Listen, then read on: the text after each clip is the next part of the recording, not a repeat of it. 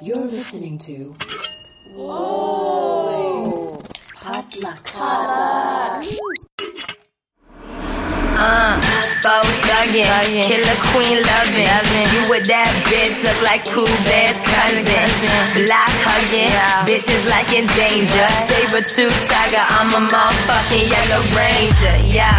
And Awkwafina. Hey guys, welcome back to First of All, a real and filtered conversation on career, family, relationships, and all things modern culture. I'm your host, Mindy Chang, and thanks so much for being here and tuning in for this week's episode. Hope you're doing well. Hope you're doing fabulously wherever you are and whenever you are. And I hope you're ready for this episode because, I don't know, it's like choosing my favorite puppy. I, I love so many episodes in this series of conversations, but um, this one is definitely one that's dear to my heart. I sit down with my dear friend Jenny Volé, who is an actress, a poet, a healer, and this week we talk about a very important topic, which is toxic femininity. She is actually the person that brought it into my awareness. I have talked at length, um, you know, in personal conversations and on First of All about toxic masculinity. And Jenny's Instagram, interestingly enough, uh, brought toxic femininity to my attention and just kind of blew my mind a little bit about how much it resonated with me, how much I related to all the things that was being mentioned in, in these memes and some of the stuff we're going to talk about in this episode. So I hope that you enjoy it. I hope that you uh, enter the conversation with an open mind. We are not experts in this area.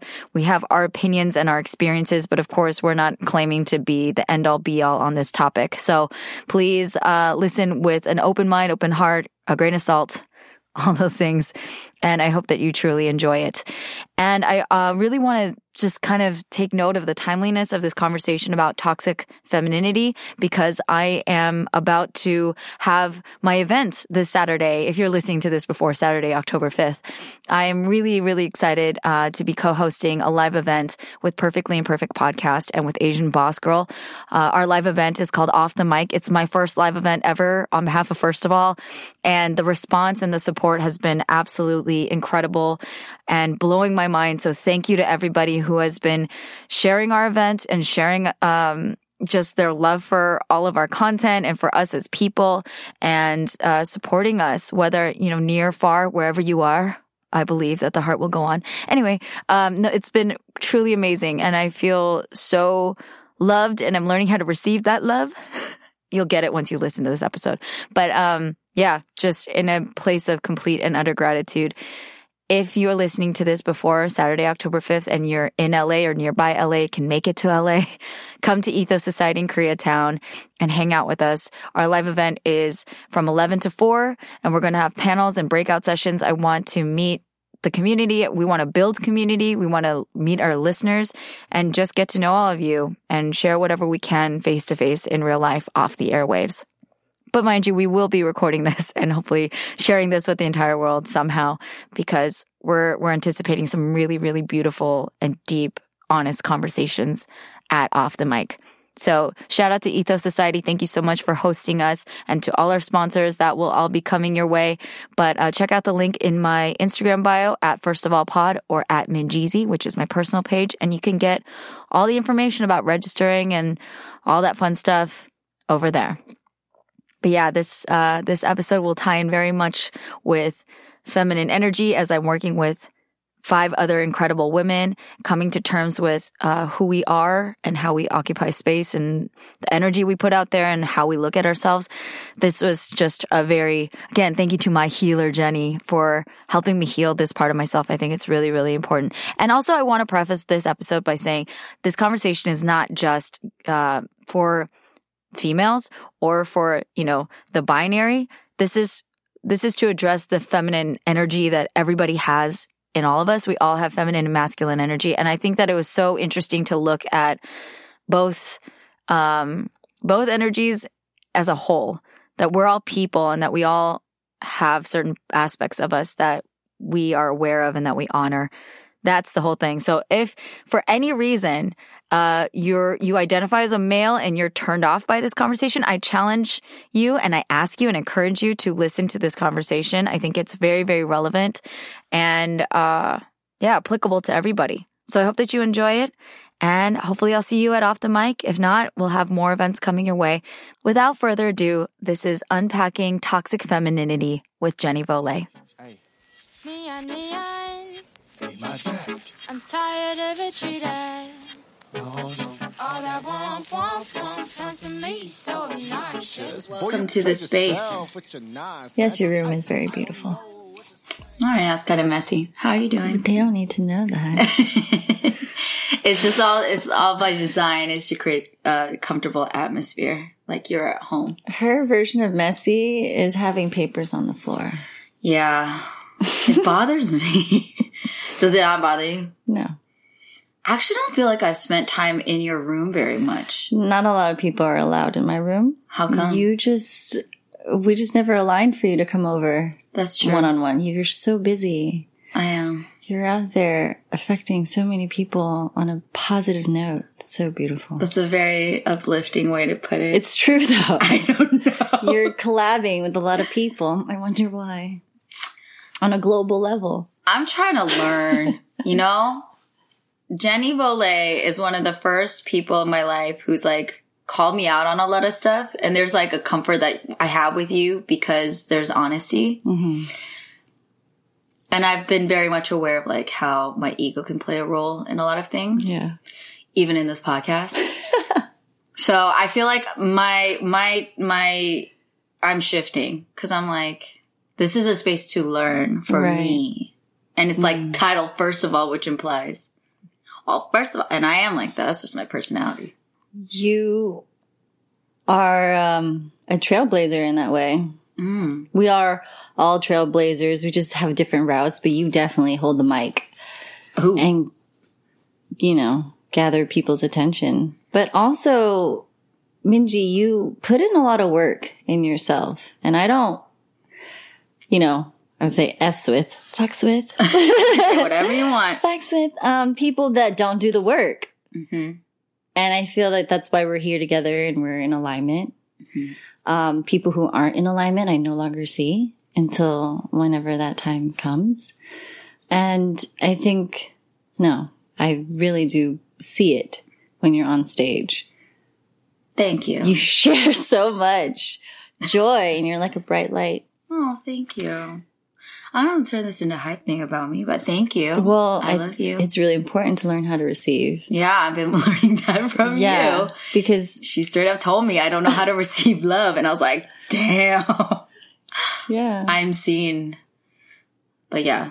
No, thank you. Yeah, you're welcome. And I, I, the reason why I invite you to this space to talk about something that I think is very, very personal and very important, but tough to talk about, which is just existing as humans, as like small, as like whatever, however people want to label that, however that may come off to people.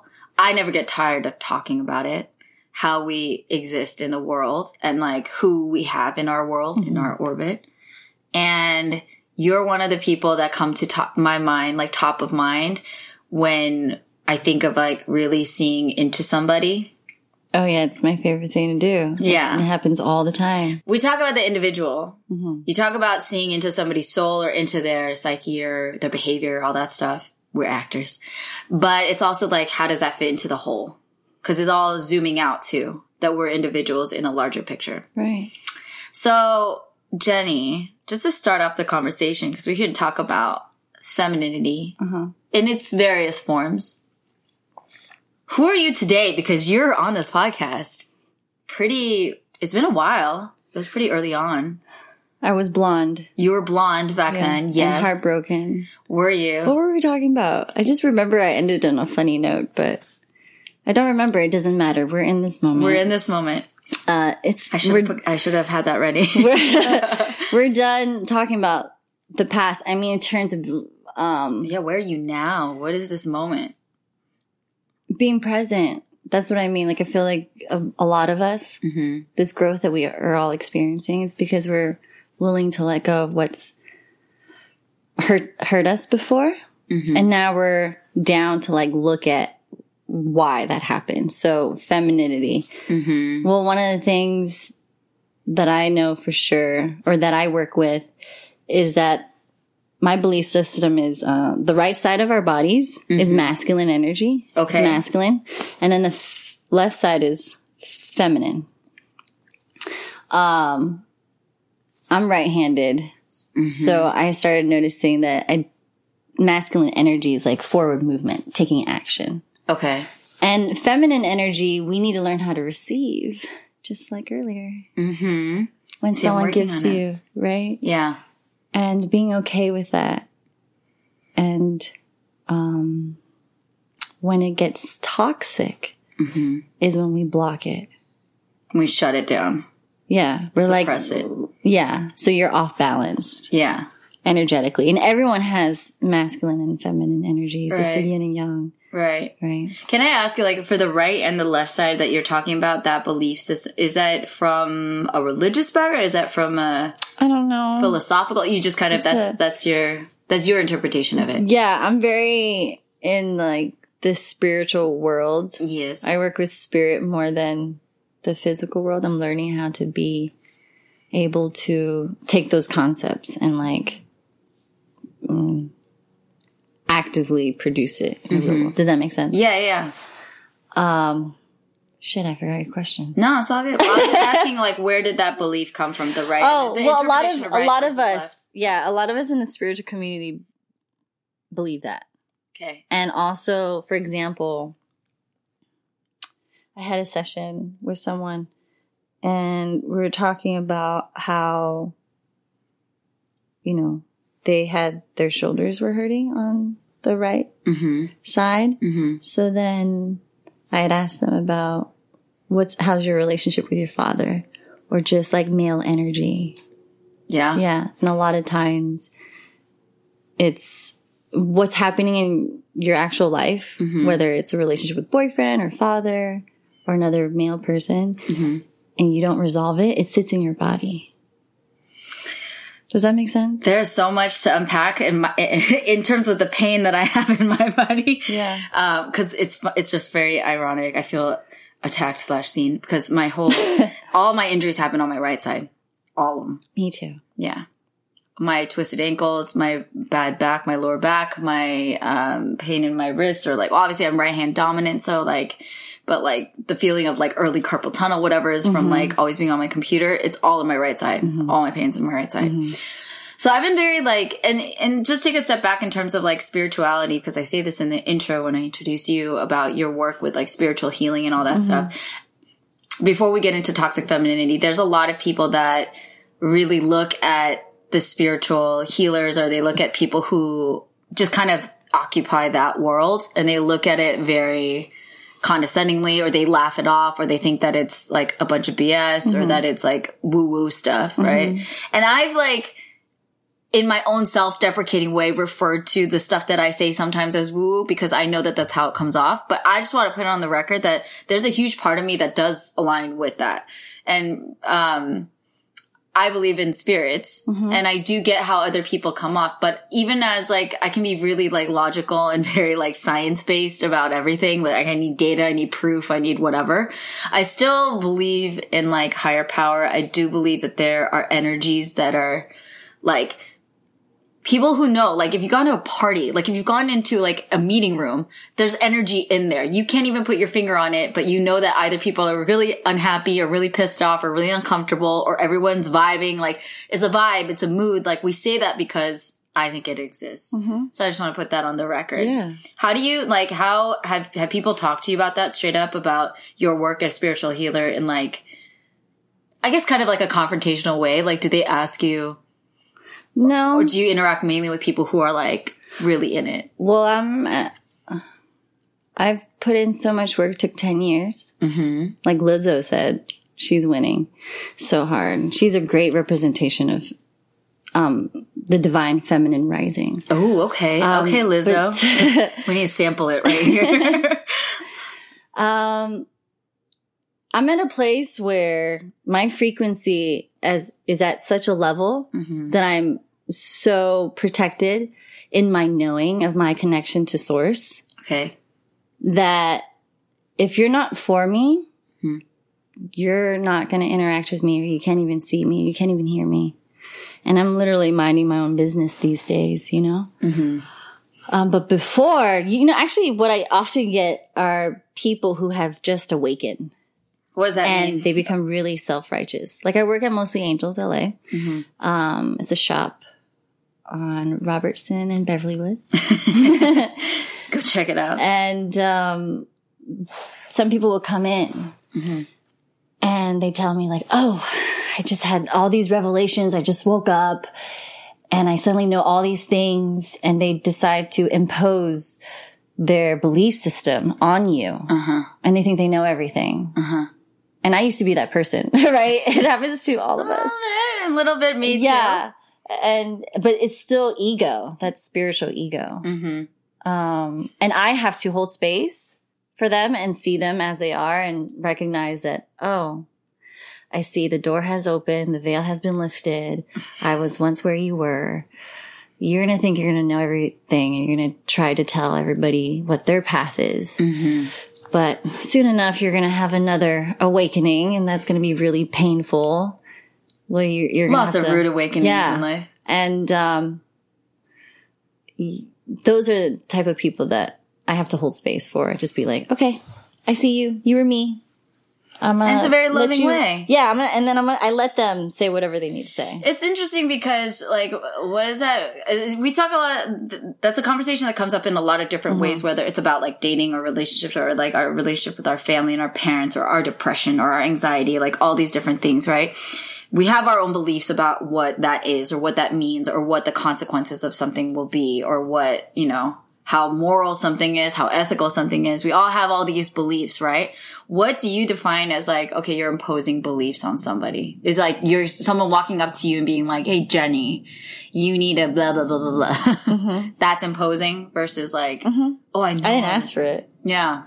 Um, yeah, that happens when you think you know everything and you want to be right. Mm. And that's toxic masculine energy. You're Go taking ahead. Your words, and you're trying to shove it down someone's throat. Dominate. Um, and I've often been saying about how anyone who wants to be right mm-hmm. is because they're afraid of being alone mm-hmm. in their knowing.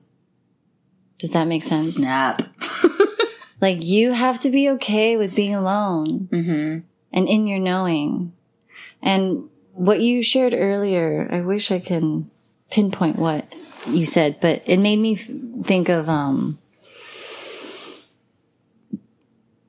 how the patriarch is falling. Mm-hmm. And you see a lot of women rising to the occasion. Mm-hmm. And I'm in a place now where I've healed my toxic masculinity. You have that. I have that. Mm-hmm. That's why we click. And we, we, I feel like you and I bond because of our masculine energy in the beginning. Interesting.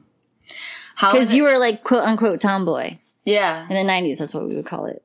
Yeah, that's that's like the old term, and I was like, does anybody use that anymore? No. That's like, I mean, I still, I imagine there's still a lot of people out there who do. I mean, we're in L A, you know what I mean? Yeah. Like, I have to.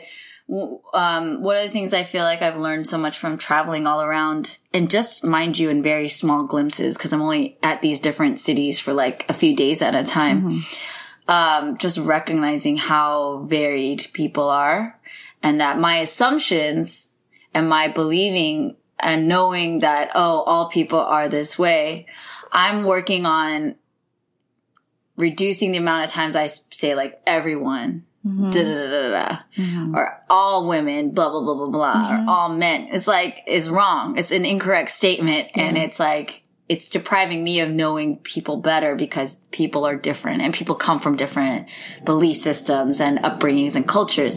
So, I mean, I think there's a lot of people on the coast probably and bigger cities probably that may be shying away from the words like tomboy and, you know, welcoming the idea of like, gender fluidity mm-hmm. and non-binary and things like that. But I still think there's a ton of people.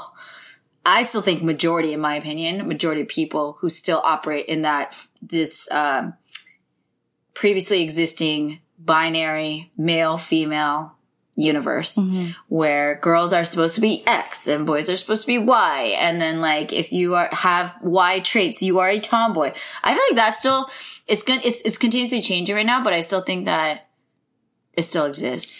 In, yeah. In a, in a big way. Well, we're breaking down the stereotypes of what feminine and masculine energy looks like. Right. Or the positive and the negative that creates a spark. Right. That's essentially what it is. It's just energy. And we're, um, and you said we both, we all have, we all have it. Both. Both. So for example, everything on your right side mm-hmm. would hurt. Girl, look, I have a scar on my right ankle. I had appendicitis that was taken out. This side of me often is like aching. Mm-hmm. But when that happens, I'm like, oh, I'm doing too much. Mm. I need to rest. Mm. And feminine energy is creation.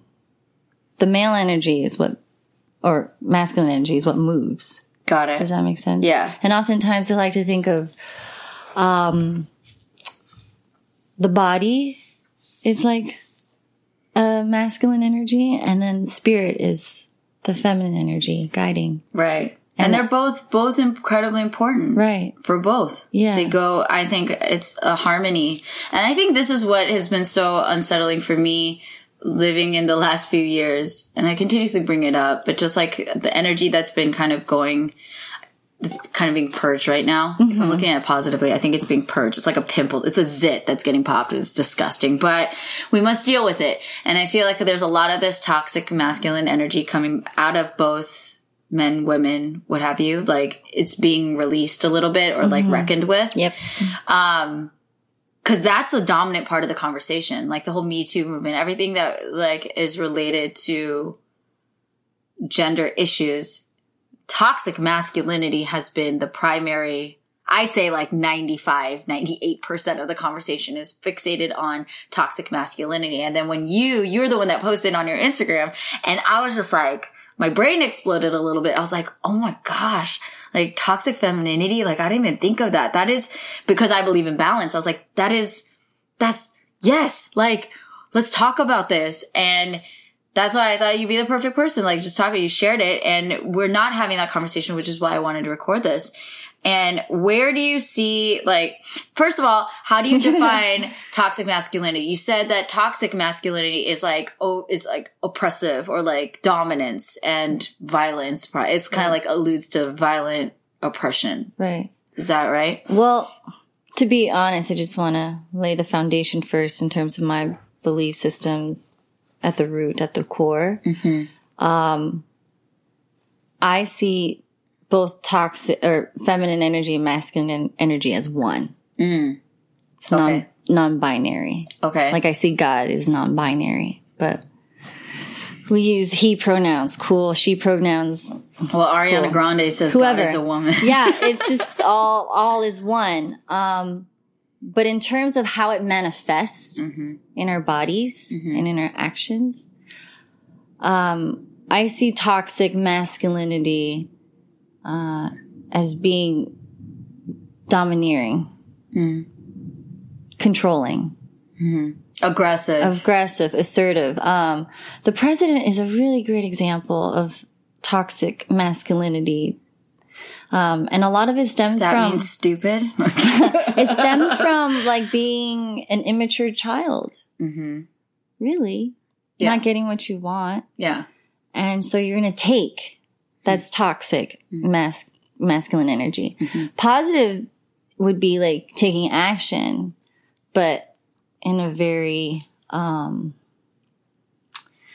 courteous way, which is the feminine energy brings in. Does that make sense? That means you're balanced. Right. I think there's a way to be assertive. This is why I say like being masculine in and of itself, just to clarify, because we ha- I had a conversation with my friend Steve about toxic masculinity, how he has lived it, you know, like how has he been kind of culturally programmed to be like, to be embodying this toxic version of it. But I want to clarify that I don't think being masculine is toxic. I think no. being, there's, I love great men. Like right. I'm surrounded by a lot of great men, and I have masculine energy in me. You know, if we're like saying definite, we all have it. Um, I love that part of me, and I love masculine energy is wonderful. Like, but the, when it goes to an extreme, I feel like, and it's like embodying this aggressive, violent, dominant, oppressive, um, needing to violate others in order to feel some sort of power. Right. And then it's like this greed for power that is kind of never satiated. And it's just like everything falls in its wake. I'm not a fan of that. Right. I'm just distinguishing. Right. Because some people that will look at feminists, they'll look at feminists that can be very extreme, and they'll be like, they, there are feminists that are out there saying like they hate all men and that they hate, you know, that it's, and I just don't agree with that personally. I just think that that's, an, again, another extreme that I don't think is particularly helpful or harmonious. And yeah, I'm just putting that out there. They're all definitions. Yeah. And toxic masculinity and toxic femininity, um, we could also talk about it in the context of Hollywood, mm-hmm. how they have painted their own definition of what that looks like. What do you think that is? Well, for example, how for example. women are presented mm-hmm. in a certain type of way as sex objects, and only that, to the mm-hmm. point where I was programmed. Oh my gosh, am I going to go there? Yeah, are there, you? When there was a period where I would just look at women as just, yeah, sex objects are just beautiful, um, like goddesses walking down the street, you know, like just admiring, but in the way that Hollywood has contextualized it and programmed in my mind. You mean the male gaze? The male gaze. I had the male gaze within me because, you know, yeah. I love whoever I want to love despite their gender. Mm-hmm. And sometimes when that happens, I'm like, oh, what? But that was when I was actually toxic and I was surrounded by toxic people mm-hmm. in general. Right. And again, going back to toxic femininity is when we don't take care of ourselves mm-hmm. and nurture ourselves correctly. So we will, um, you know, what is it? Numb ourselves, self-medicate. Yeah. But I think, and well, I love that you're saying that. And go the definition of toxic femininity, what I was so intrigued by, what we, Jenny and I did a little research before we started recording, but like what it's defined as is kind of like this overly passive and this overly submissive and this overly, uh, I mean, nurturing to a fault. Nurturing has a positive connotation, and I think mm-hmm. nurturing is a good thing to be. But like when you overdo it and you're literally just kind of expend, you're spending, you're expending yourself at the cost of your own self yeah. to protect or like uplift someone else. And usually in this scenario, or historically, I could say blanket statement, it's usually for the men. It's like you're doing that so that someone else's comfort is first and foremost right. and that they're whatever, that they feel good and that it's at the expense of you feeling like garbage yeah. is like that toxic femininity. And that can come in being like, honestly, overly patient, overly, mm-hmm. Um, yeah, just overly nurturing and overly comforting and over, like, you're just basically coddling, yeah, coddling people. Yeah. And so that's, I'm just putting that here is like, that's a, a, a questionable, well, there are people who question even if it exists. So you and I are speaking underneath in the terms that like it exists, cause I believe that it does. Right. Um, but there are, there are theorists out there who are like, is it real? Is it a well, thing? It doesn't exist until you experience it. Right? I mean, there's a lot of people who experience it. If it doesn't happen to you, you don't believe it to be true, which is smart. Mm-hmm. I- I'm very scientific in the way that I believe. It has to manifest in my life. Mm-hmm. I have to experience it within my body. Mm-hmm. Have um, you experienced toxic femininity? Oh, yes. Yeah. So, so, you, so like, the instance that I was sharing with you when I had that realization, it was because I was dating this um, person. Mm-hmm. And they, they weren't very healthy, mm-hmm. you know, mm-hmm. and I wasn't either. That's why we matched up. And from that situation, you were there, you helped me. I was so heartbroken. Minji here, like, got me to take care of myself, gave me juice, got me to work out. Um, you were my divine feminine energy yes. manifested.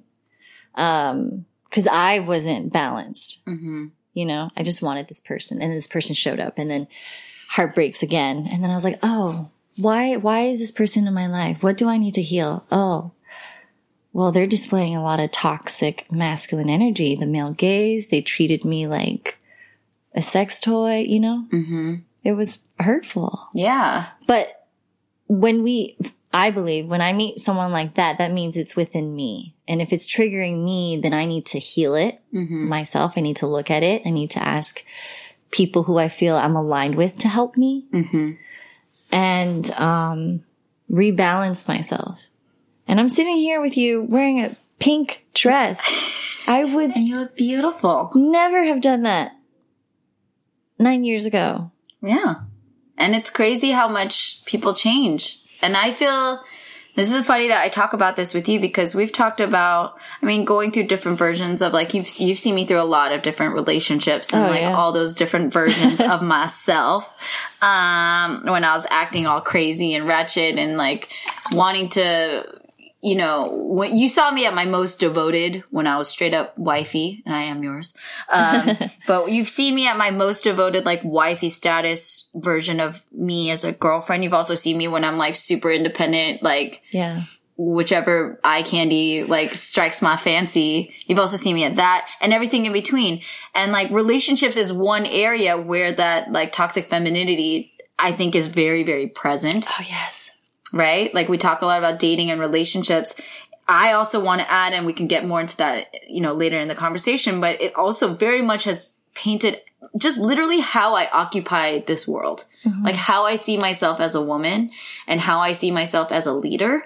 Cause I've been in leadership positions a lot since I was a teenager, and like everything like professional or even as a student or otherwise, toxic, the toxic femininity or like my identity as a feminine person, as a woman, has been very much like under the microscope because I, I still feel I'm in my thirties. I still don't feel like I'm quite there yet in embracing my, my true femininity, true, like myself as a woman. Mm-hmm. And that plays out so intensely in all aspects of life, even like, even with my family and stuff. And you and I have talked about all those things. We've talked about work, we've talked about family, and we talked about relationships. But coming back to what you were saying about your heartbreak, because we're, we're talking about dating right now. Mm-hmm. How, when did the whole like realization that you're not taking care of yourself, when did that really come into your consciousness? Was that through me or like other friends, or was that through like, when were you awakened to that? When was that entered your, entering your consciousness? Like, I'm not being good to myself. I'm not nurturing myself. Wow. So the last podcast, we talked about the last person I was with, right? Mm-hmm. So it was that moment. I had asked, for those of you out there who are into twin flames, mm-hmm. don't ask for it. Don't ask for it. It will. People are like, oh, my twin flame this, my twin flame that. They are your ultimate mirror.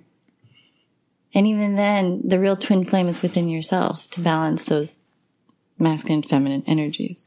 So it was that relationship, because I looked at my life and I'm like, okay, I am blonde, a redhead, and then I ble- bleach my hair white like I never said I would want to, because I feel like I'm assimilating. Mm-hmm. I had to break away everything I knew about myself mm-hmm. in order to become who I am today. And I was just looking at my habits, and I was just paying attention to my thoughts. Whenever you're abusing yourself and calling yourself stupid, your feminine energy is not balanced. That's toxic. Mm-hmm. I feel like whenever we take on our mother's negative traits, that's toxic femininity. Yeah. I see that. And with, you know, vice versa with male and female energies. Do you feel like that was culturally, I mean, yeah. Jenny is totally. Vietnamese American, I'm Korean American, and we got we got some issues, you know oh, what I mean? Girl. And I'm not saying that it's just unique to being Vietnamese American or Korean, but like certainly it exists. So I had recently been certified as, uh, I I took Linda Howe's class. Mm-hmm. Um, she's an Akashic record reader, and she had a class called Manifesting Your Soul's Purpose. Okay. And in this class, um, and I took it with my Mostly Angels crew. It was amazing. And she took us through this like meditation where you get to see your negative birth and your positive birth. Okay. And what I saw when I opened my records was a very profound experience. Um, my mother was pregnant with me. She was wearing white and she was crying. Mm-hmm. And I got the sense that she was depressed while I was in her womb mm. because she felt abandoned by her family and her mother-in-law didn't accept her. So in that vision, I was like, oh, that made sense why growing up I was so depressed and suicidal and felt like no one wanted me because my mother felt that way. When, when she was carrying you? Yeah. Is that something that she confirmed or is that something? No, that's a vision that I saw. That's a vision that you had. And then the negative uh, death, uh, di- no, negative birth was, no, wait, that was a negative birth. The positive birth uh-huh. was when I saw her um, happy raising me and she wanted me mm-hmm. and that she just wanted someone to love. And then in that meditation, I felt myself in my mother's womb again. Mm-hmm. And I felt her heartbeat and my heartbeat beating as one. Mm-hmm. And that experience, whether it's true or not, mm-hmm. it lived within my body and helped me heal um, even further my f- um, the toxic femininity. Mm-hmm. And be like, oh, wow, my mother in that vision was upset because she just was trying to do what, what she felt was right. Yeah. You know? Yeah. Um, but she wasn't taking care of her needs and she wasn't taking care of her heart. So I knew then and there, like, my purpose in life is to heal myself and be in balance with my energy so other people can do the same. And that is positive feminine energy when you can give to others without, um, depleting yourself. Whew. And girl, I, I'm listening to myself talk and I'm like so soft right now. It's just really different. Yeah. Even me. I mean, this is what I'm saying. Like, I listen to my each episode of my podcast, depending on what day. Well, sometimes just pure excitement because I'm just like, I'm really um, inspired by a lot of my friends. And so different energies come out. But that softness that you're talking about is very, very real. And I've always really struggled with that softness. And I think it's it's genuine. Like, if we want to go psychoanalyze Minjeezy's entire life, it really is because my in my parents, in my very Korean parents, mm-hmm. my dad has been the ultimate dominant figure. And my mom is an Aries. She's very strong. She's very, um, very forward thinking. She likes to act. She like makes things happen. I love my mother, but she... even with her fire, has always played second fiddle to my dad. So again, whether none of us are conscious of this, we're just like, we live our lives as little children and we just kind of sponge everything up. And I think I always wanted my dad's approval. He was the one that was like the tougher nut to crack. My mom was always, so I feel very lucky. My mom was always like giving me so much love mm-hmm. and always like hugging and kissing me and holding me, telling me I was beautiful. There's my dad though, who's definitely like very broken in his ways, but making fun of me, telling me I'm chubby and that I whatever, all these like mean things to me, just just joking with me, quote unquote. But as a kid, you're just like you're like trying to get that approval. And then I just like saw their dynamic, and I've always wanted, like as far back as I can remember, and I have a big brother, I've always wanted to be one of the guys. Like it was just as far back as I can remember. Mm-hmm. I wanted to impress my dad and I wanted to impress my big brother. I wanted them to accept me and to praise me and to embrace me as an equal. And I think it's been honestly, like, it's not even to dramatize it. I'm talking about this with my older brother. Like, we're in our thirties and we're like really putting our whole childhood under the microscope because we're trying to like enter this new phase of our lives. Um, what effect that had, you know? And I, th- and I think I've subconsciously adopted a lot of really masculine traits and some of the toxic. Ma- I've I've internalized the toxic masculinity to be part of my own identity. Mm-hmm. So when I would look at stuff, so th- that's very theoretical talk, right? That's very like big words. In practice, what it looked like in my life was like when um, when I was little, I loved dresses. Mm-hmm. I loved pink. I loved dolls. At five years old, something about it shut down. And I was like, I'm never wearing another dress. Like, I kind of refused. I had this really big, I don't know what caused that. And I know kids go through all kinds of different decisions, like where they just don't like something anymore. Um, there was a long period of time where I just rejected anything girly or frilly or pink or like, you know, with bows and stuff like that. And I swear to God, it's been like a lifetime of like, oh, that's too girly or like, and I swear it's, it comes down a lot to like bring it back to our own industry, which is like the Hollywood industry and what media does and what it portrays. I interpreted femininity as weakness. Mm-hmm. I interpreted, I think that's what subconsciously was in my mind. If it's soft, if it's cute, if it's plush, which I did like. I love Sanrio and, I, you know, I was a very conflicted child. But like when I would interact with that kind of stuff, it was like kind of like embarrassed part of me. And the part that I was like really proud of was like me being tough or me being able to like throw a ball at my crush's head to tell him that I liked him. I don't know. Did you ever feel that way? Like, like just coming to terms? Because I feel like you're personally, just like objectively speaking, I feel like you're way more okay with your feminine side than I am, which is fine. I'm okay with that. I'm yeah. just dealing. But I'm really okay with who I am. Yeah. Uh, more than anything, because they're balanced. Mm-hmm. I'm right? not there yet. You're there. I'm sitting right next to you. Everyone who sits with me wins, you know? I'm in that place now. You had so many great points that uh, my my brain was just having all these instances. Yes, I remember when um, I stopped wearing skirts mm-hmm. was when my mom said something to me in Vietnamese, like, oh, my dewa, which is like... I took it as, uh, she's calling me a slut. Oh. The way that, uh, I felt. Uh-huh. Whether someone who's Vietnamese out there and understood that and translates it differently, then that's cool too. But that was my experience. Mm-hmm. Um, even just painting my nails, she didn't like that. She didn't want me to be too girly in case I like go off and get a boyfriend kind of Ooh. Thing. So I started to protect myself by being more masculine. Mm-hmm. Because no one was there for me. And I do that sometimes still. Like if I don't feel comfortable in a space where I can express my femininity, I will dress more like a a dude. Mm. You know? Quote, unquote. Quote, unquote. Like a dude. Like a dude. Whatever, you know. Yeah. The stereotypical Hollywood.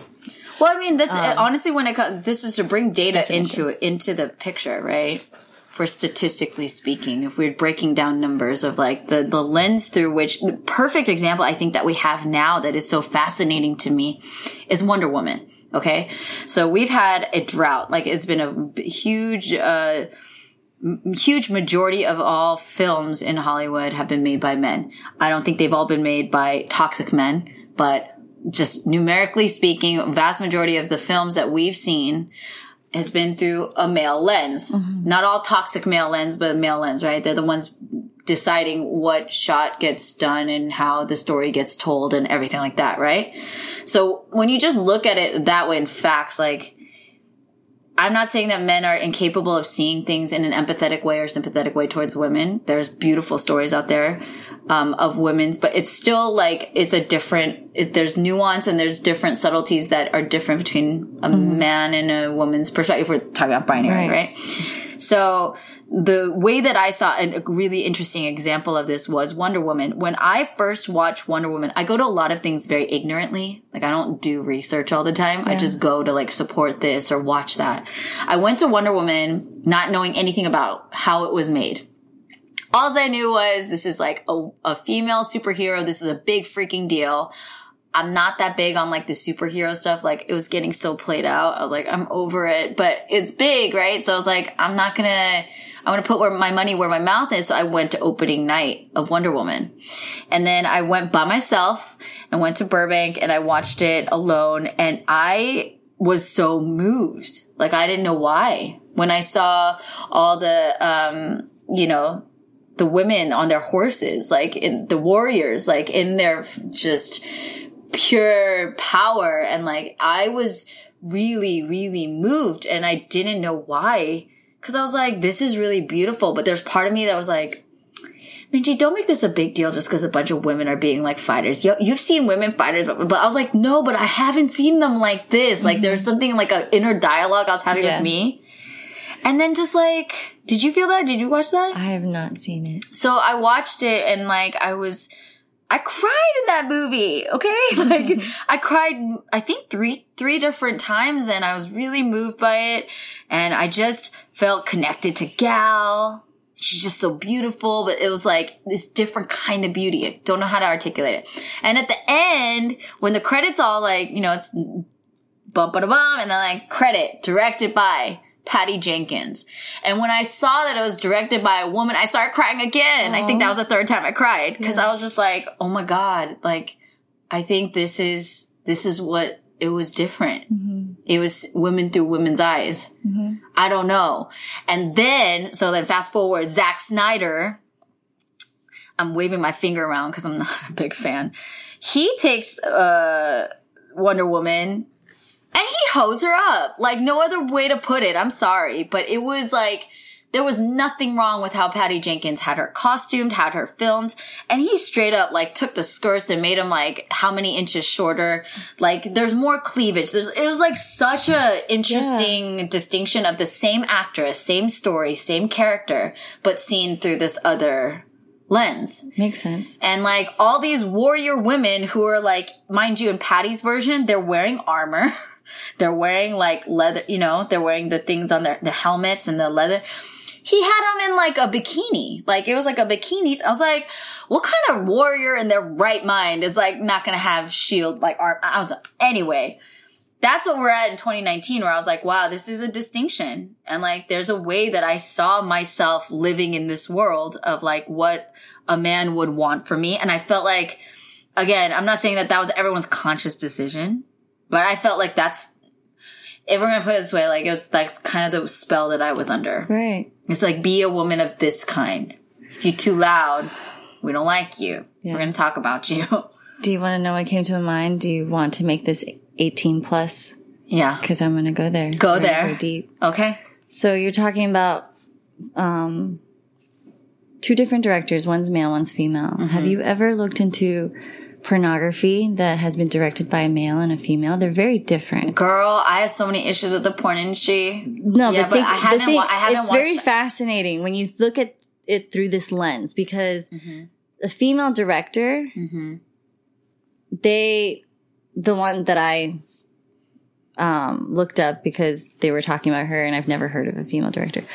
Her work um, makes you feel, mm-hmm. and it's not all about the mechanics. Goal. Yeah. Yeah. Where the mass, you know, the male gaze is just bang, bang, bang, bang, bang. And what you just said is a great reflection of that mm-hmm. in Hollywood. Mm-hmm. People said yes to that. See, this is me knowing the, like the, the way that it works too, learning that the industry. There's a lot of people that had to say yes for that image to end up on our screens. You know what I'm saying? So I'm looking at, I'm reverse engineering this stuff because it's, I'm not singular, single-handedly blaming Zack Snyder, although at the end of the day, because honestly, the director really might not even be Zack Snyder's complete fault because in a studio film like that, the director does not have final say. The studio does, right? Mm-hmm. So you're talking about a whole economy of people that said, yes, let's do it that way, right? So Zack, fine, I'm letting you off the hook a teeny, a teeny bit. Uh, but someone could have advocated otherwise, or someone could have spoken up and been like, yo, why do we need to make them all naked? Like, but anyway, to go back to your porn statement, like, I actually have not watched a female-directed porn. I feel like all that porn that exists in the, you know, mass-consumed porn industry is probably all vastly directed by male, or like the things that I've seen since I was a kid. And I talked about this on my Let's Talk About Sex episode mm-hmm. with um, Mel Chang, which was awesome. Um, we will have like a, I want to have a whole separate porn episode just to discuss. You gotta, it. because it, if, it you, if you think about it, if a lot of people watch it, then that's their consciousness. That's what I'm saying. Okay. That's what terrifies night, me. And sex is very powerful. Mm-hmm. Energy. Mm-hmm. And you're, you're people, twisting it. People who are really addicted to pornography think a certain way that's very animalistic. Yeah.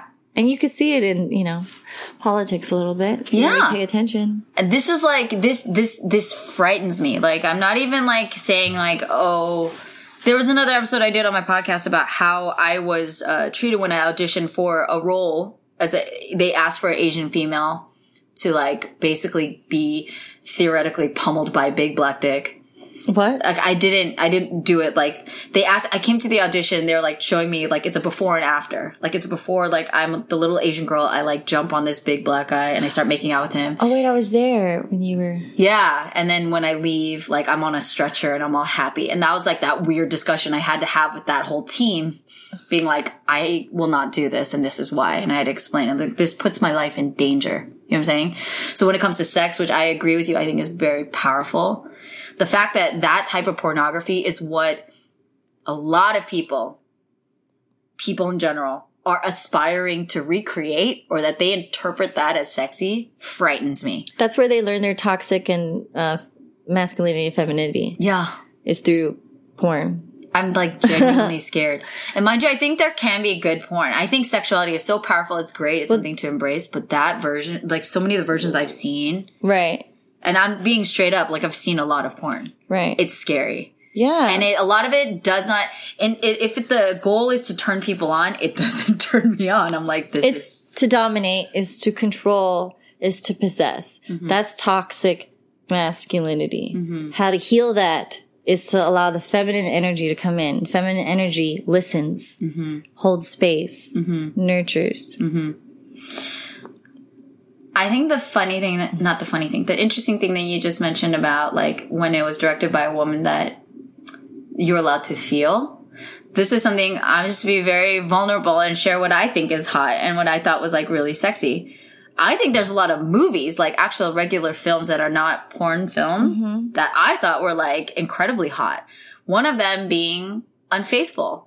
Not that I'm promoting people to be unfaithful to their partners, but what Diane Lane did in that movie, she was a real woman. Mm-hmm. She was a sexual woman. She was like overcome by this desire and this like attraction to this stranger that she meets. And Unfaithful is not a porn. There's sex in it, but I thought that was infinitely sexier than like a porn. And the reason why, if I can like articulate why I thought it was sexier, is because like, well, you feel with her. Mm-hmm. Like you get to, she's a real, you know, flesh and bones human who's like having desire and feeling, and like that's what's sexy. Yeah, you resonate. It adds to the, the sexiness of the situation, not some dude getting naked and like it's just not the same. And that's why it goes even back to the dick pics. Like right. Why? Well, that's just how male men, let's talk about the binary, right? Within the binary. Yeah. Um they've been programmed by Hollywood. Mm-hmm. And now there's more women in Hollywood. Mm-hmm. And writers, mm-hmm. and also um, in the government. Yeah. You know? So if you really look at the bigger picture, everything's going to be okay. It is. Because we're doing the work to learn how to receive, to learn how to listen to each other, to yeah. hold space. Yeah. Um, and the feminine energy is healing the world. Mm-hmm. And you know that you're in that tribe is when you're taking care of yourself. Mm-hmm. Um, giving to yourself more if you're lacking in that arena. Mm-hmm. And really, it's just um, nurturing the best parts of yourself. Yeah. So where in your life, I'm going to ask you. Okay. Do you feel like you need to spend more time on? Like you're just, ah, oh, feed me in this area. Good question. um... I feel like I I know that I have been incrementally giving myself more space and time to do what I want to do. Good. Without, you know, I want to remain a considerate person, but like giving myself for that to be a priority and not, oh, if I have time, I'll spend time by myself and go for a walk or call someone that I care about, or like honestly being a girlfriend and being a sister and being a daughter and being a friend and being a leader of an organization and being, being like my own C E O of my business and the arc. There's so many hats, right?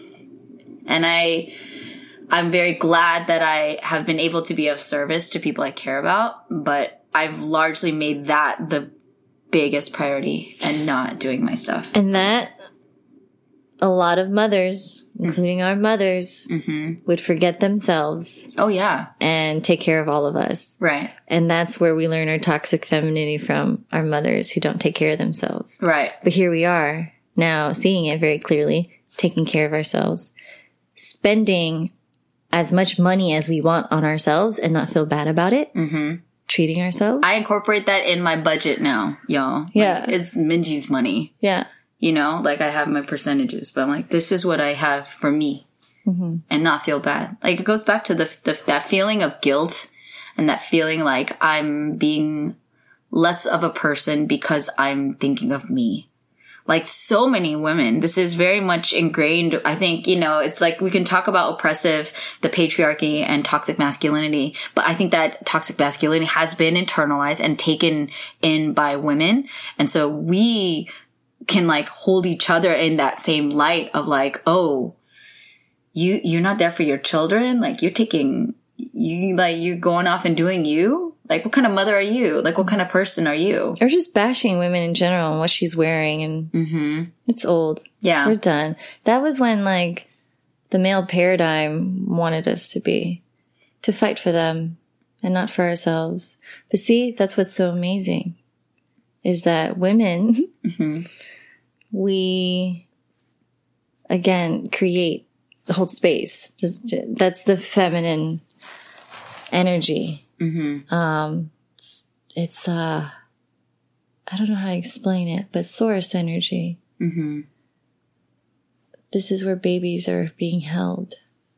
Thank Christian. you. Thank you to the male energy for putting it there. Yeah. But then after that, let us take care of it. You know, it'll, it'll do, do better that way. But that's me talking out loud in terms of what's inside of you. That's an inner monologue we all should have inside within us. So then it manifests in reality. I just, 'cause there are men, I want to say, there are men who are balanced with their feminine and masculine energies. Yes, for sure. They know when to listen. Mm-hmm. They know when to like speak. Mm-hmm. On like energetically, that exchange is equal. Right. I'm see, I'm not quite there yet. I mean, I think there's a lot of things I think I'm still working on healing. I have a lot of anger and like pain that I, I don't think I, if I'm being for real, I'm not done getting right with, but that's why I have to take the time. Like literally comes back to like, well, what are you doing about it? So then I have to like, I'm journaling every freaking day and I'm trying to be as honest as I can in that process. Even if it's for three minutes, fine. I don't have to take an hour to journal, but if we're going to journal, better be real with yourself and be honest about what you need. And that's, then that in turn turns into really honest conversations that I'm having with people closest to me. So I'll say even within my own family, you know, we've been through a lot together. I'm having more honest conversations that are hard, yeah. but they're honest. Mm-hmm. And I'm like, I've told people in my family that they can exhaust me. And I was like, I am doing my very best to make a life for myself. I care about my well-being and my sustainability and my income more than you. Like I have to tell that to my family sometimes because the way they talk to me, sometimes they think I'm just like floating out in the, in, you know, on clouds, like thinking everything's going to work out. I'm like, no, I'm not that dumb. I have to stand up for myself.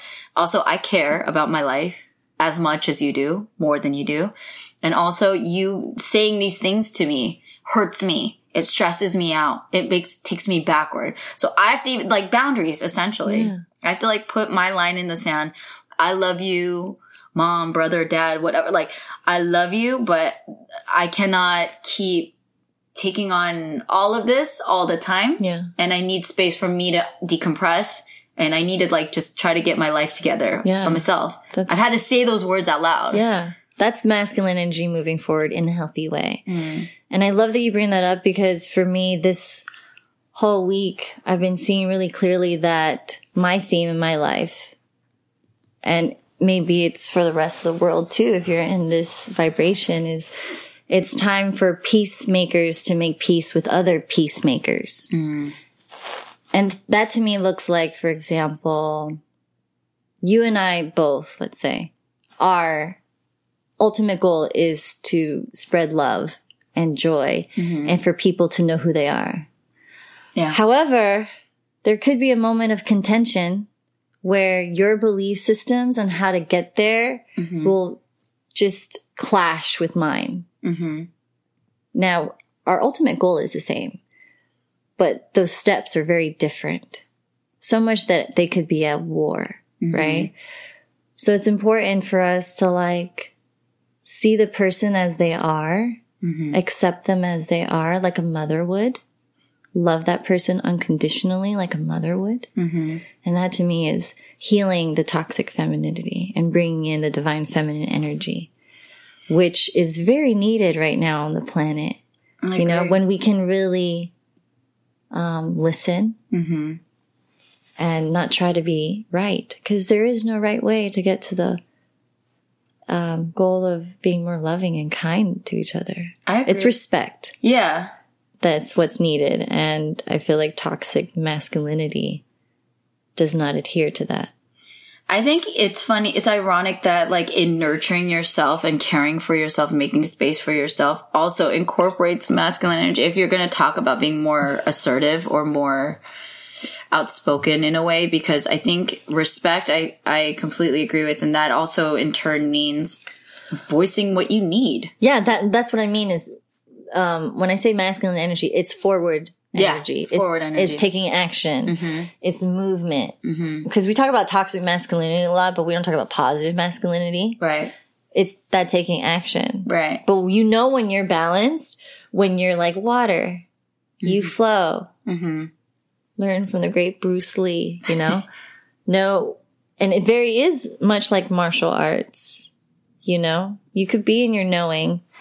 And sometimes, um, with some people, you don't need to have that conversation with. You just kind of let them talk and let them be right when you know, when, uh, especially for me, like if I know that person just wants to be right, mm-hmm. they're displaying a lot of masculine energy that does not make me feel good. So it feels toxic. Mm-hmm. I will receive them as they are.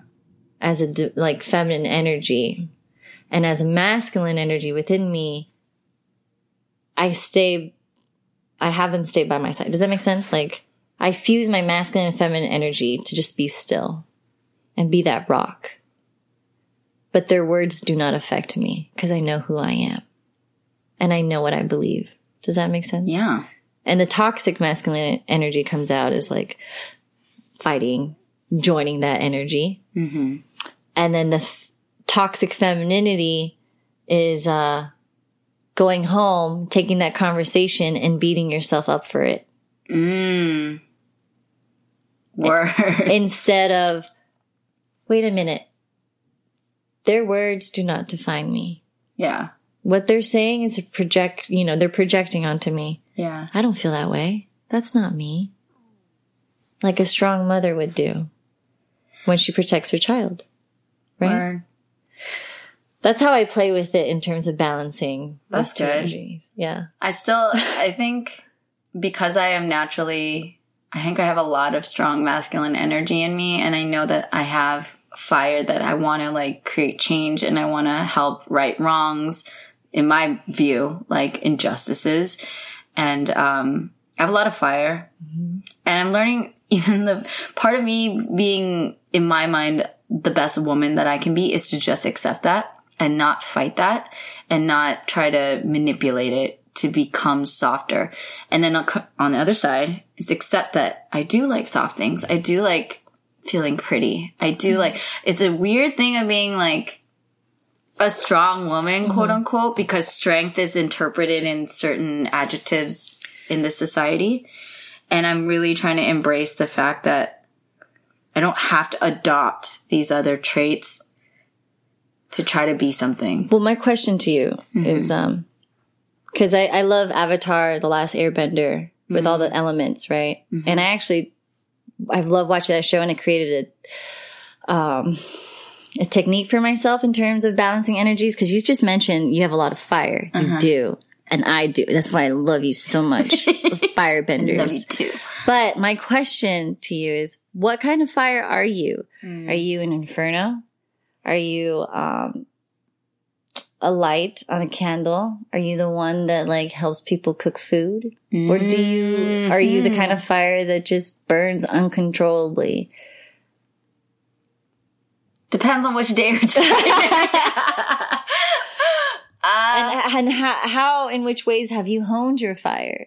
Yeah. You know? True. You could look at it that way. Fire can, is powerful, but it can also destroy you. Yeah. If you don't know how to wield it, if you watch, have you, do you watch Avatar? Uh-uh. Oh, watch that. Okay. Because fire for me in that show represents temper. Yeah, how I got one of those. Well te- I got that. Mm-hmm. How well-tempered you are. Yeah. Um... Um, will reflect how you move on this planet. Yeah. And then the waterbenders, I see that as feminine mm. energy. I mean, that's my sign naturally. I'm yeah. a water sign. Yeah. I'm very sensitive. No, I love that. I think that's something really, really great to keep in mind. I think that's a great... Everyone go watch The Last Airbender. But think about like how... I guess I think it just... I really appreciate thinking about it and processing the versions of how and why I am the way that I am, what it is that I'm okay with and that I'm embracing, and what things I want to change. Because I think we're all a mix of those. You like, know, it's fun to try. Hmm. Asking yourself um, what you want to do today, when the moment you wake up, mm. and let yourself do it. And don't judge yourself for it. If Minji wants ice cream in the middle of the night, Minji will get ice cream. In the middle of the night. Or if she wants to, I don't know, and go skydiving. She probably won't do that because she's intermittent fasting. But, yes. Do you know what I'm saying? Yeah.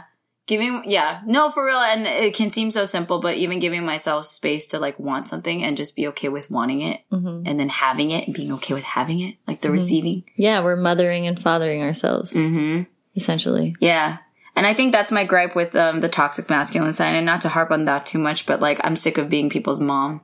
Like, that's how I feel. Girl, that's like, why we end relationships. We don't want to be yo mama. Be a man. We don't want to be with the boy. I'm a woman. Yeah. And I like, want everybody to embrace this, like, beautiful thing. I don't know. Like, I feel more womanly than ever before, but I'm still coming, you know, reconciling some things. But I love it. And it's kind of like... Meet me where I am. Please. Yeah, meet me where I am. When I say boy, I also just want to say, like, the stereotypical Hollywood programmed definition. Fully acknowledging, okay. fully acknowledging. I think it's important also to be childlike. Yeah. Cause but that's embodying a different thing. That's yeah. not being immature. That means just being wonder, like, having wonder and being ins- awe-inspired and free and creative, you know? Yeah. Doesn't mean... act a fool and, like, you can't do anything on your own when you really can. Yeah. There's differences. But I I I love you. I love you. And I I think that it's really nice to have this moment where we can look at ourselves, our true selves, like, for what we what it is and what we want it to be, and figure out how to navigate that gap.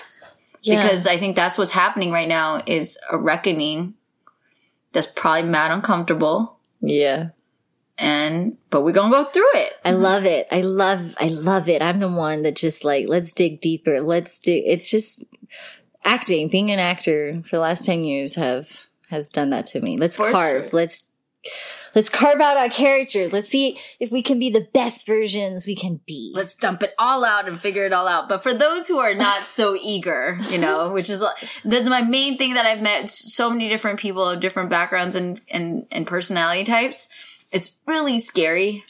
This is me being the nurturer, but, like, it is scary as hell to, like, come to terms with yourself. That is still the most scary, like, that's the scariest thing for me, to be honest with me and being like, yo, you act this way, why do you do that? And then being honest about that. Mm-hmm. It's been mad embarrassing, just because I realized, like, oh, I've been catering towards, like, a male gaze. I've been catering towards a male version of what it means to be a leader. I've been catering to, you know what I mean? Like, mm-hmm.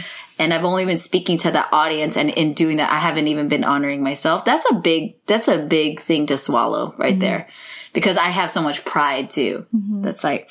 So I'm just saying that out there because uh, some people are much more willing to go there, right. to go deep, and, and other people are not. Some people are not. And, and you just made me think of... Um, our friend Ariana Bosco, who runs an open mic on Wednesday nights, uh, Palms Up Academy, I G, if you want to follow.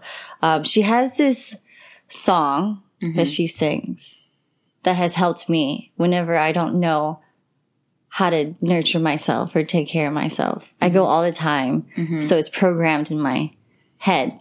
Another thing, that's why you got to watch who you align with or, like, you know, kick it with, because it affects you mm-hmm. mentally. The song goes, um, and put a little water in your cup. Pick yourself up and put a little water in your cup. So even if you don't want to do anything mm-hmm. that day, mm-hmm. just get up, put a little water in your cup, just drink. It could be as little as that. And then walk through the door. I mean, not walk through the door, open the door and walk through it. Mm-hmm. um, it, it doesn't have to be that hard, you know? Yeah, it can be tiny little things. Yeah, you don't have to dive deep into your emotions or have past life meditations if you're not ready. But if you are, we're here for you. We're here for you. No, I love that. And the fact that you listened to this whole thing says a lot. Yeah. I also want to take a second and put a challenge out there in the universe. This is my masculine energy coming out. But um, I recently got into some of my data, like analyzing. Part of me that was scared of, like, seeing what the numbers would say to me about my own podcast. I uh, saw, at least on one platform, that my Me Too story mm-hmm. about uh, me being in love with my abuser and what that process was like, one hundred percent of the audience of that episode on this one platform, Spotify, was all women. Wow. And I feel very, very loved and supported by that. And also, but my immediate reaction was like, what the hell? Where are the, Where are the men? Why aren't you listening to this story? They're not ready. So I challenge you, if you are my dudes, because I have so many incredible men that listen to this, or male identifying, but, like, I challenge you to listen to my episode or go read somebody else's. It doesn't even have to be my podcast episode, okay? But listen to somebody else's story. Listen to someone's experience about that with no judgment, just to be there to, like, listen. And um, it's literally, again, you do not have to listen to my podcast, but I was just kind of really astounded. I thought it would be majority women, which, but it was one hundred percent. And that concerns me. I'm just being completely real. Like, well, you know what's really cool about community mm. and women mm. is that we're very tribe-like. Yes. So any of those women who listened, yeah. who supported you one hundred percent, also invite them to invite their male friends to listen to that episode. Yeah. You know? And to this podcast. I mean, honestly, one of the reasons why I made this was because at the time I started in twenty seventeen, it was sixty-seven percent male-hosted podcasts. So thirty-three percent of podcasts were male, uh, female hosted. Mm-hmm. So you're just talking about, like, an imbalance of perspectives. Again, I have so much respect and appreciation for a male perspective. I've been listening to my whole damn life, but I also want to hear what my women have to say. And I also would my love, women. Yeah. And I would love for, I would love for my, it's literally, I would love for my, my voice and my existence and my identity and my experience to matter as much as a man's. That's how I felt my whole life. Oh, it does though. Yeah, I'm it, starting to embrace that. It does. Yeah. It does matter. It doesn't matter what they think, if it matters or not. Do right. you know what I'm saying? But I would love for there to be some equity in terms of people listening to each other, each other, and numbers can kind of reveal that. So again, you don't have to listen mine, but I hope that the challenge is um, that revealed something to me that maybe that is, uh, you know, there's a lack or, like, a shortage of, of men that are needing to hear the true experiences of women, and with an open heart and with empathy, because that's, I think that's part of the healing. So I'm challenging anybody listening to give those stories a listen. With, just do it. Yeah, just do it. Try. Put a little water in your cup, open the door, and walk through it. Thank you, Ariana Bosco, for that line. Yes. And thank you, Jenny, for coming to talk about this very important topic with me. Oh, thanks for having me. My heart is very full. Always. And um, where can people find you? Where can they find more of what you're about? Um. Well, my Instagram is J eight, the number eight, N N I I. I'm also at Mostly Angels L A, I G as well. Uh, you can come visit me at the shop. Mm-hmm. I'm there every week. Mm-hmm. Um, also, you can find me at Ariana's recess mic Wednesday nights at um, S I P A right now. And I'm also in an acting class that anyone's also welcome. Like, you're welcome to come. With um, Rob Zimmerman. Yeah, what is it called? Uh, Z A Studios. Oh, okay. It's really, bad. really awesome. Everyone's... I can't, it's so magic there. We're just creating and manifesting, and there's a lot of balanced energies in there. We're mm-hmm. all listening to each other. We're more, we're really present with each other, mm-hmm. and we're creating works that is just love. Um, I feel that Hollywood needs. Yeah. Do you know what I'm saying? I think it's also time for us who feel like we're not heard mm-hmm. to create. Write that poem. Yeah. Come to the mic. Um, do what Minjeezy's doing. Create your own podcast as well. Give your perspective. I mean, everybody has it. This is, and this is my closing thought on this, this whole situation for the time being for this episode. But I think that everybody has, it's not, I think, I know everyone has a voice and everyone has a circle of influence. Mm-hmm. And, um, far be it from me, like, to dictate how you do your life, but I just, I'm suggesting we want to plant seeds of like ways for that to grow and uh for the truth to be told. I think there are willing ears, and if we're all waiting for like to become, you know, like Billie Eilish, would freaking love her. Um, but if you're waiting for like your two hundred million people to tune into your song or whatever, and that's the only way for it to have significance, we're going to wait for a really long time. But in the meantime, I think, you know, there are a lot of people that don't want to wait for Hollywood to get right with the, their stuff. It's happening, so rest assured, we're we're on the job, Jenny and I. But um, also in conjunction to that, everybody's out there in their own workplaces, within their own families, yes. in their friendships, in their relationships. Like I, I really um, am sending out a big supportive boost of love and energy, because um, it's on us to speak up in our personal lives, mm-hmm. and like that is, and I think it's the most impactful personally. Like me having conversations with my significant other and with my family and like with friends, those are the things that matter the most and have the deepest impact on me. So don't ever um, take away from the power of a small conversation with somebody in your immediate circle or in your immediate friend group, because that has tremendous effect too. And also within your own head. Yes. To quote Miss Lauryn Hill, how are you going to win if you ain't right within? How you gonna win when you ain't right within? So you gotta like uh-uh. check your thoughts. Come again. Yes. And see what you're focusing on. Ask yourself today, am I expressing toxic masculinity or femininity? Mm-hmm.